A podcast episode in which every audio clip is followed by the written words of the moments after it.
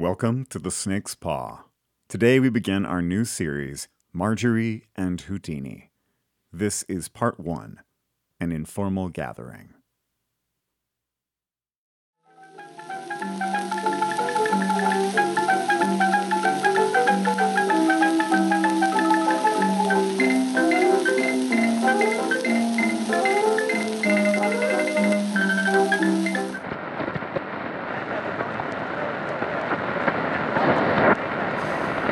John? Will you bring that thing into tune? Thank you. Finally. Who's there? Malcolm Bird. I have an invitation. Mr. Bird. Welcome. We sent the servants out for the night. I'll take your coat. Thank you, sir. You'll be Dr. Crandon? That's right. I've heard such a lot about your experiments. It's an honor to be included. I'm sure I've held you up. Should we get things started? In a moment. First, I'd like to. John. John! Will you go to your room? My wife's son. He gets absorbed in his radio, built it himself, very bright. Sir Arthur wrote you quite a recommendation. He tells me you're a journalist? Yes. And one who doesn't say no if Arthur Conan Doyle tells him there's a story to be had. Indeed. And he's sending you here as a Sherlock Holmes. Not at all. If anything, I'm a Watson, here to observe and write it all down for posterity. And your publication? Is it a journal or a magazine? We're called Scientific American. I would call us a journal disguised as a magazine, a layman's gateway to the frontiers of science. And from what I'm told, the frontiers of science are here in this house. We cover research like yours regularly. Very good. Please forgive my caution. I've found the newspapers far from trustworthy when it comes to our work. Even my fellow physicians. I had high hopes when I began to share my experiments, but most of them have been openly hostile. They were the same to Galileo. Hmm. I don't expect to be a Galileo. But in 40 years in the medical profession, I've seen enough people die on an operating table. Well, it seems only right to turn our minds to bigger questions, bigger discoveries. Before we go up, my wife, as you know, plays a central role. She knows we have a guest, but I haven't mentioned your professional interest. I'd rather not see her distracted. I'll introduce you properly afterward. Understood. I'll be undercover. And if it's a story you want, you're in the right place. I believe we're on the cusp of a breakthrough, and today might be the day. Here we are. Please excuse me while I go check on my wife. We should be ready to begin very soon. I've heard some people do these in the nude. You don't say. Have you ever been to one like that, Aunt Florence? Oh, stop. Joseph's family thinks I'm a regular libertine. Hello. Good evening. You're new to us, aren't you? I'm Florence Atherton. This is my nephew Joseph Hello. And his friend, Miss Ruth Rainier. How do you do? Malcolm Bird. Are you a friend of the Crandons? A friend of a friend. I haven't even met Mrs. Crandon yet. Joseph and Ruth are here for the first time, too. Is this your first seance, Mr. Bird? Oh no, I've attended quite a few. I can assure you that no one measures up to the Crandons. I lost my little daughter Mary to scarlet fever years ago. I went to any number of mediums who put on a baby voice and did the tearful reunion bit, cooing and telling me how much they missed me. And then I came here. As we sat around the table, her spirit entered into it, and there's no other way to put it. We played.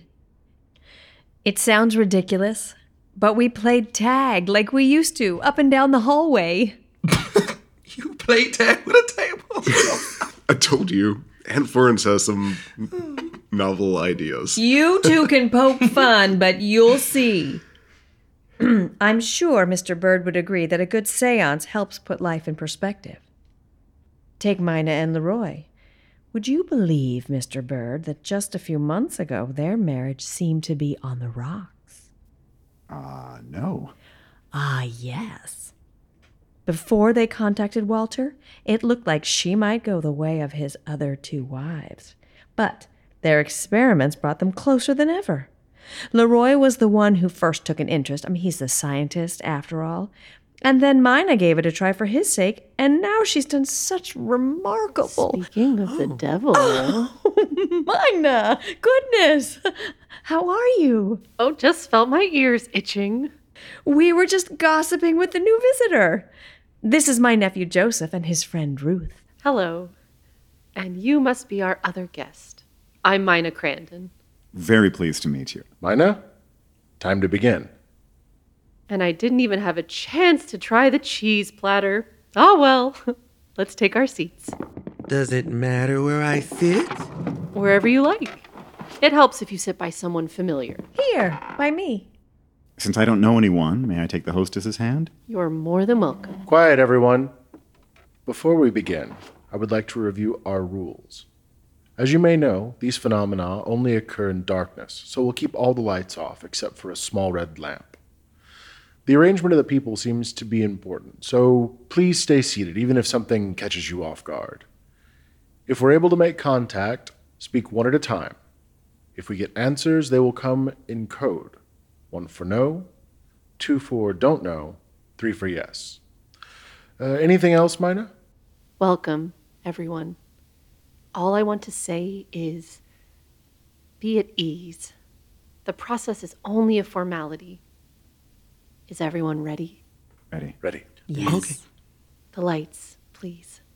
The red lamp for now. Join hands with your neighbor. Let them rest on the tabletop. You will feel the table move. Don't let it disturb you. And don't break contact with the others. Take deep and even breaths.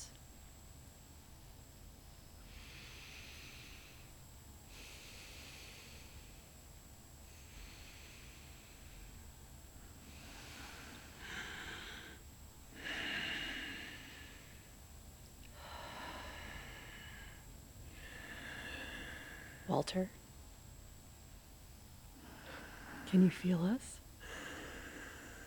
Would you like to spend some time together?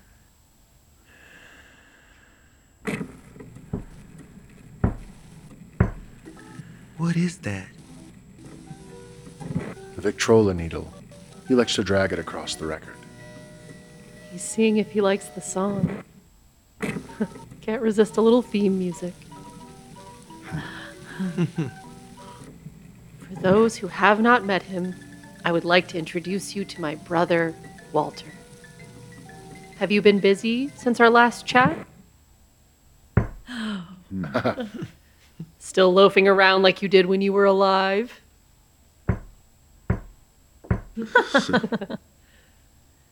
we have several new people with us tonight. I guess you already know who they are? They're eager to talk and hear news from others on your side. Can we ask you some questions? Oh, Walter. Florence, would you like to start? Hello, Walter. Have you missed me? Oh, Walter, you dreadful flirt. You know I'm ticklish there. Oh, now, what was I? Oh, oh, yes.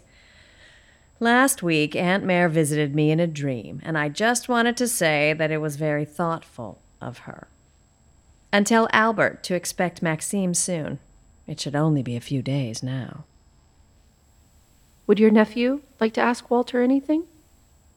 I wouldn't know what to ask. You can think about it for a moment. You're also here for the first time. What's your name? Ruth? Should I ask him about dead folks? That kind of thing? Ask him anything you like. Has he seen my Uncle Robert around? What about my sweetheart Tucker, who died in the war? I guess he doesn't get out much. What about. What about Cicely? Oh, You can ask a question. oh, right. Is she. Is she lonely there? Does she miss me? Is that a silly thing to ask? One question at a time. Does she miss me?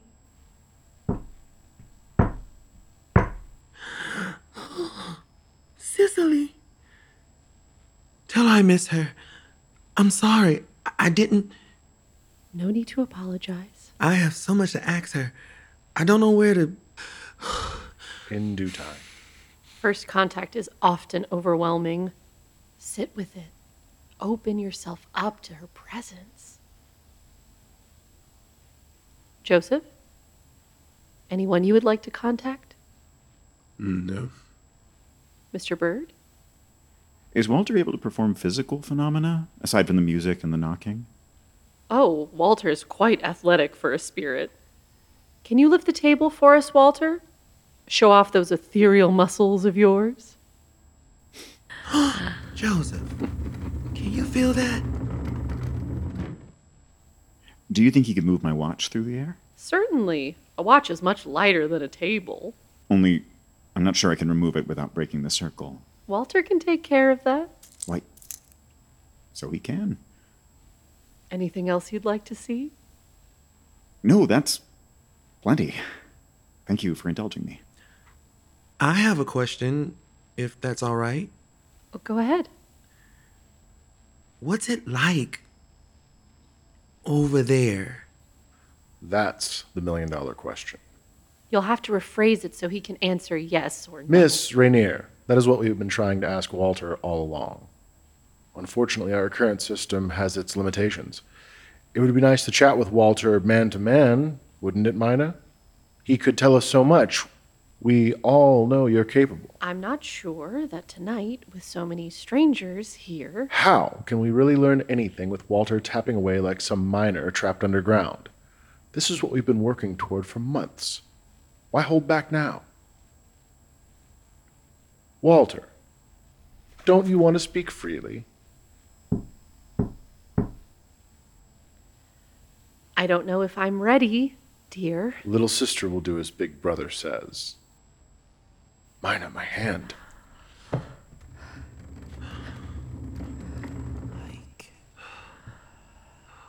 this. It's been so long. Turn off the light. Complete darkness.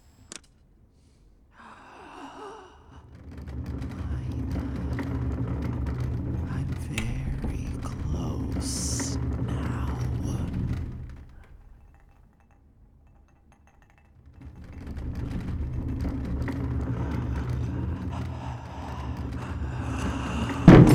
God damn. that feels good. I've wanted to say goddamn for years. Screw off. You wanted Walter. Here he is. We should celebrate. How about a song? Should old acquaintance be forgot and never brought to mind? You stiffs make me look hale and hearty. Where's your spirit? Should old acquaintance be forgot and days of old lang syne? That's better. All together for the chorus now. For old lang syne, my dear, for old lang syne, we'll drink a cup of kindness yet for old lang syne. God damn. Ah, like a breath of fresh air. Oh, Walter, we can really hear you. That's because I'm talking, Florence. That's how talking works. Walter, tell Cicely I'm sorry. If I'd have known about all this sooner. Walter, can you bring Mary back to play again? Quiet. Keep our research in mind. Sorry, Leroy. It's just so. Of course. Walter, as you know, we'd like to understand what it's like over there. Now that we can talk, Tell us. I'm not sure I could describe it to you if I tried. You have to at least try. Why else do we do this? And here I was thinking you enjoyed my company. What is it like over there? What do you see? What do you hear? Oh, you know, wings, halos, harps, guy with a big white beard, screams of torment from somewhere down below. We're serious, Walter. Brother in law, have you ever tried describing a color to someone who was born blind? Well, I could. Listen. It's not all different. Some of the old world is still there. I'm kind of still at the spot where I died. I can see the top. How did you die? Little sister didn't mention that. Out of consideration for everyone's comfort, we haven't broached. Yeah, well, you didn't ask a comfortable question. What's your name, little lady? Ruth? Ruth. You know, I used to do a bit of this table tipping thing myself. Never had a clue how I did it, but when me and the boys were out for drinks, I would make the table rock back and forth. Mina always said it was bullshit, but I guess she came around. So one night, me and the boys are out on the job. We just finished unloading a boxcar, and the train is on its way out, so we're taking a breather. And one of them brings up the table tipping thing, says, How come it only works when we can't see your legs? And he dares me to do it right there out in the open. So I pick one of the crates we just pulled from the train, focus on it, and then there's this creaking sound, and all the boys are running. And the next thing I know, the whole damn train is coming down, and it falls just so the top half of me is poking out from under it. So my boy comes over and asks if I can hear him, and you know what I say. What? Guess that didn't count, huh? Since you can't see my legs. That's not quite how I heard the story told, Walter. Well, brother in law, much as I appreciate the input of an armchair coroner, I've got the whole scene laid out before me as we speak, so I'm gonna go with my flattened guts on this one. That's what you see? I mean, you don't have to sound like that about it. It's not like I'm not in myself. I can just look one way and kind of see myself lying under the and, and out in another direction. It's like imagine if the whole thing had happened on the edge of this cliff that's slowly crumbling and and I'm standing near the edge looking off and it's all clouds. Even looking down. It's only clear far enough to know it goes down a long, long way. But it's probably an incredible view out past that. Might be a little scary for some folks, but for me, it's bracing. And there's all of you. It's like if I look just the right way and squint, it's like there's a hole in something and you're on the other side. I can hear you, but it's like a bad telephone connection. And I can see you, some of you more than others. The things around you I can barely see at all. But I still move them somehow or other, so I guess I still got it. What about the others? Who do you mean? Our family, our friends over there? Oh, them. There are people everywhere. We're not side by side, but it's like we're tied together somehow. And when you ask me about someone, I feel a tug, and there they are. That much I can say, but the rest of it. I'll need time. I apologize, Walter, if I. It's only. We're so eager to learn more. Sure, sure, so you've said. And maybe we can help you find the words. We can ask questions. We can narrow things down. Of course. Things will be so much easier than before. Yes. Things will be easier now. But right now, I. I. I believe I've done all I can. Yes. Rest, Walter. We'll see you again soon. Everybody, a short night, but momentous. And now, Mina will need to rest. May we have the light? Take a moment to adjust your eyes, and I'll see you out. Please feel free to linger downstairs and talk, but we must give Mina some space. Is everyone leaving? We can still. Mina, rest. You've done very well. This way, everyone. Would you all mind if I stayed a moment to ask Mrs. Crandon a question? I don't. Of course, Joseph. Take all the time you need. All right. But keep your voice low. She needs to recover. We'll wait downstairs. Now, Leroy, tell me all about how things are at the hospital. Hey, Joey, can we? Mrs. Crandon, Yes, Joseph? What is it? why does it all have to happen in the dark? I honestly don't know. I wish I did. There's a lot I can't explain. May I? Sir, you know that photographs can only be developed in the dark, don't you? Light is something we understand poorly, but there's no question it has an effect on all kinds I of. I have a theory too. Oh, yes? Don't you think it might be because it's all fake? Joey. Are you saying you have proof of fraud? Of course not. It was in the dark, so there isn't. Yes, sir. You asked a question about darkness. Now you're getting an answer. Unless you weren't interested in answers to begin with. I don't know how she's doing. I just know my aunt has been useless since she started coming here. You're getting awfully emotional, sir. Joey. Joey. I said the fake names like you asked, and she knew. There's no way she could have known about Cicely. Ruth! There's no reasoning with you people. Mrs. Crandon, I'm sorry. I had no idea. It's not your fault. Will you come back and visit us next week? I. Thank you. Good night.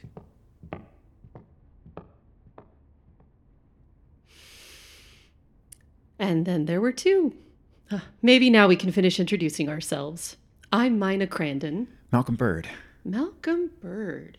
Not a typical name for a knight that slays the dragon. Can I call you Lancelot? I. How about tonight, Mr. Bird? Quite a leap forward, eh? Uh, you mentioned you were anticipating a breakthrough. You were referring to verbal communication? Of course. Until now, I've been able to get nothing out of him but raps on the table. I may do by suggesting the code, but now this! All in one night! Of course.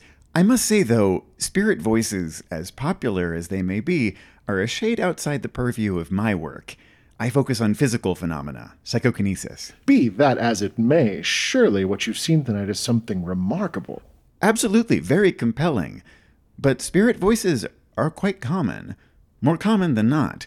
I don't mean to say anything about them except that they're the easiest phenomenon to fake and the hardest one to prove. You mean you actually prefer all that knocking on tables? And the levitation of tables, which I think I witnessed twice tonight? I could only say once, for sure. But surely, if we're so lucky as to speak to the dead, those matters are a bit trivial. Oh, sir, I share your eagerness to get to the bottom of it all. But the words of the spirits, if they are spirits, are like any other words. They're only as good as the people speaking them. And we have no way to know for sure if what they say is true, or even if they are who they claim to be. What are you giggling about, Mina? It's just that Walter was an awful prankster, and he would get a laugh out of convincing us the afterlife was, I don't know, the inside of a giant peanut butter sandwich or something. there you have it. No more reason to trust the dead than the living. The thing about the physical phenomena is that we can measure them. If what we measure matches up with what the spirits say, all the better. But if not, we have to let go of what they tell us, however alluring it may be. I suppose then that you find our situation here completely uninteresting. Not at all. Full levitation of a table is nothing to laugh at. Partial levitation, maybe. And that business with my watch, it all forms an excellent basis for starting our investigation. Our investigation? Yes, Mr. Bird here is a psychical investigator who will be. Yes, dear, I gathered as much on the basis of my not being stupid, but. Someone has to know what we're discovering here apart from the Florences of the world. The decision is made. Leroy Crandon? I'm on my way. Is everything all right? Normal as can be, just another emergency surgery. Mr. Bird, this is what our work is for. In 20 minutes, I'll be trying to save someone's life, and if I can't, I'll have to face their family. Do you know what we tell them? We tell them dying is like falling asleep, because we don't know any better. But Walter can tell us. And if he's a liar, it just means a little more work to get the truth out of him. And we may learn that things are better there. If I can tell the families of my patients that their departed loved ones are to be envied and not grieved, that will be worth the effort. So, you are welcome to observe our work and conduct your tests. But I'll be continuing my work too. Mina, see that Mr. Bird is comfortable. In that case, Mr. Bird, let me invite you to stay with us. Mina! He already has a hotel. If he's investigating us, he's investigating our house. He'll need to see who comes and goes, get to know the place, search it up and down. What about it, Mr. Bird? Are you willing to be our captive? Mina, I have to go. Yes, don't be late, dear. I'll take care of everything.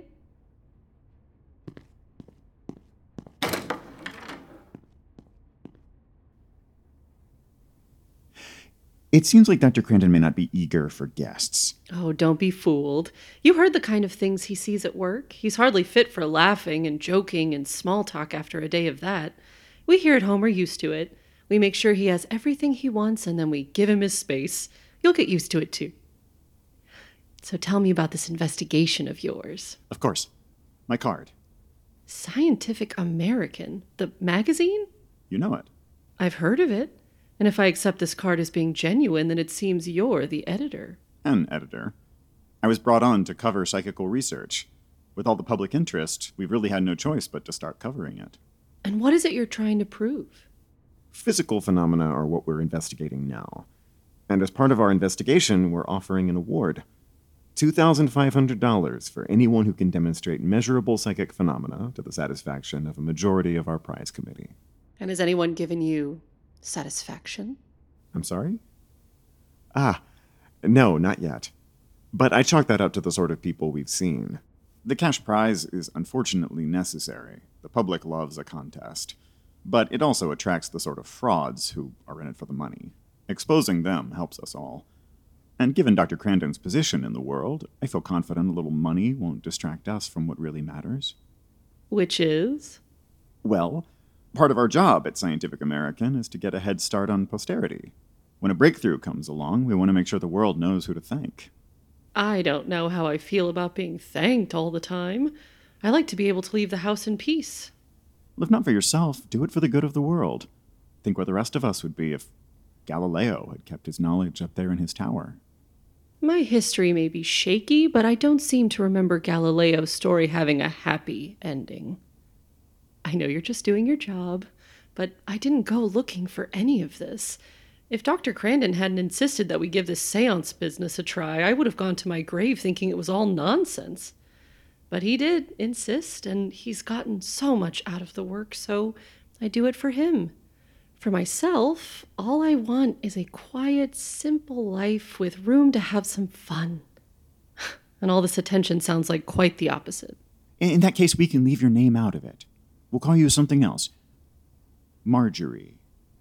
Mystical enough to catch the eye, but still respectable. What do you think? Mystical but respectable. Is that how you think of me, Birdie? Birdie? What happened to Lancelot? Now that I know you, you're much more of a birdie.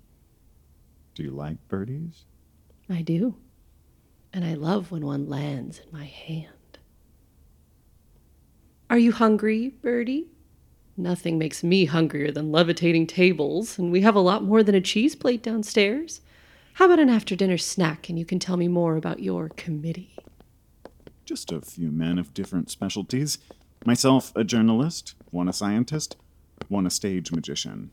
With so many con men clouding your field, no one better than a con man to expose them, right? Listen, can you believe that? John's been listening to his radio all night. Come by his room quietly, Birdie. who has ever lived, who no chain or lock can hold, the jailbreaker, Harry Houdini. Houdini presents a combined program of wondrous magic, his most famous escapes, and in a segment never before seen by the public, the tales of his first-hand experience exposing spiritualists and mediums, those miracle mongers whose tricks have escaped every other eye. And the highlight event, a truly death-defying stunt, escape from a live burial under multiple tons of sand. Failure means death. Will he liberate himself?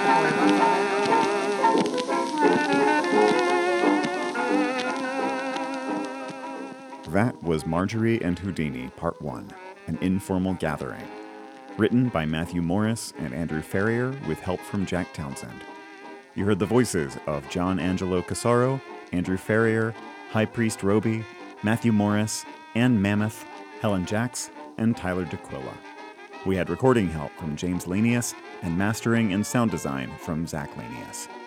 You can find us online at thesnakespaw.com with links to all our various platforms, and you can also support the show at ko-fi.com slash thesnakespaw. We'll be back with the next installment in a week.